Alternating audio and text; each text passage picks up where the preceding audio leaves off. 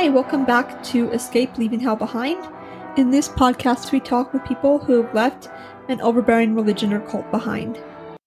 We are back again today, and I am here with my guests. Why don't you introduce yourself, what religion you left, and tell us your story?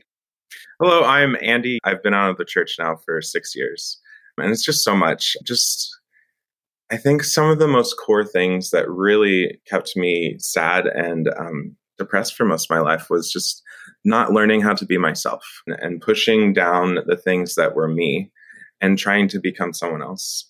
And then I don't know, I just feel like I wasn't taught how to cope with feelings that didn't align with the Mormon church.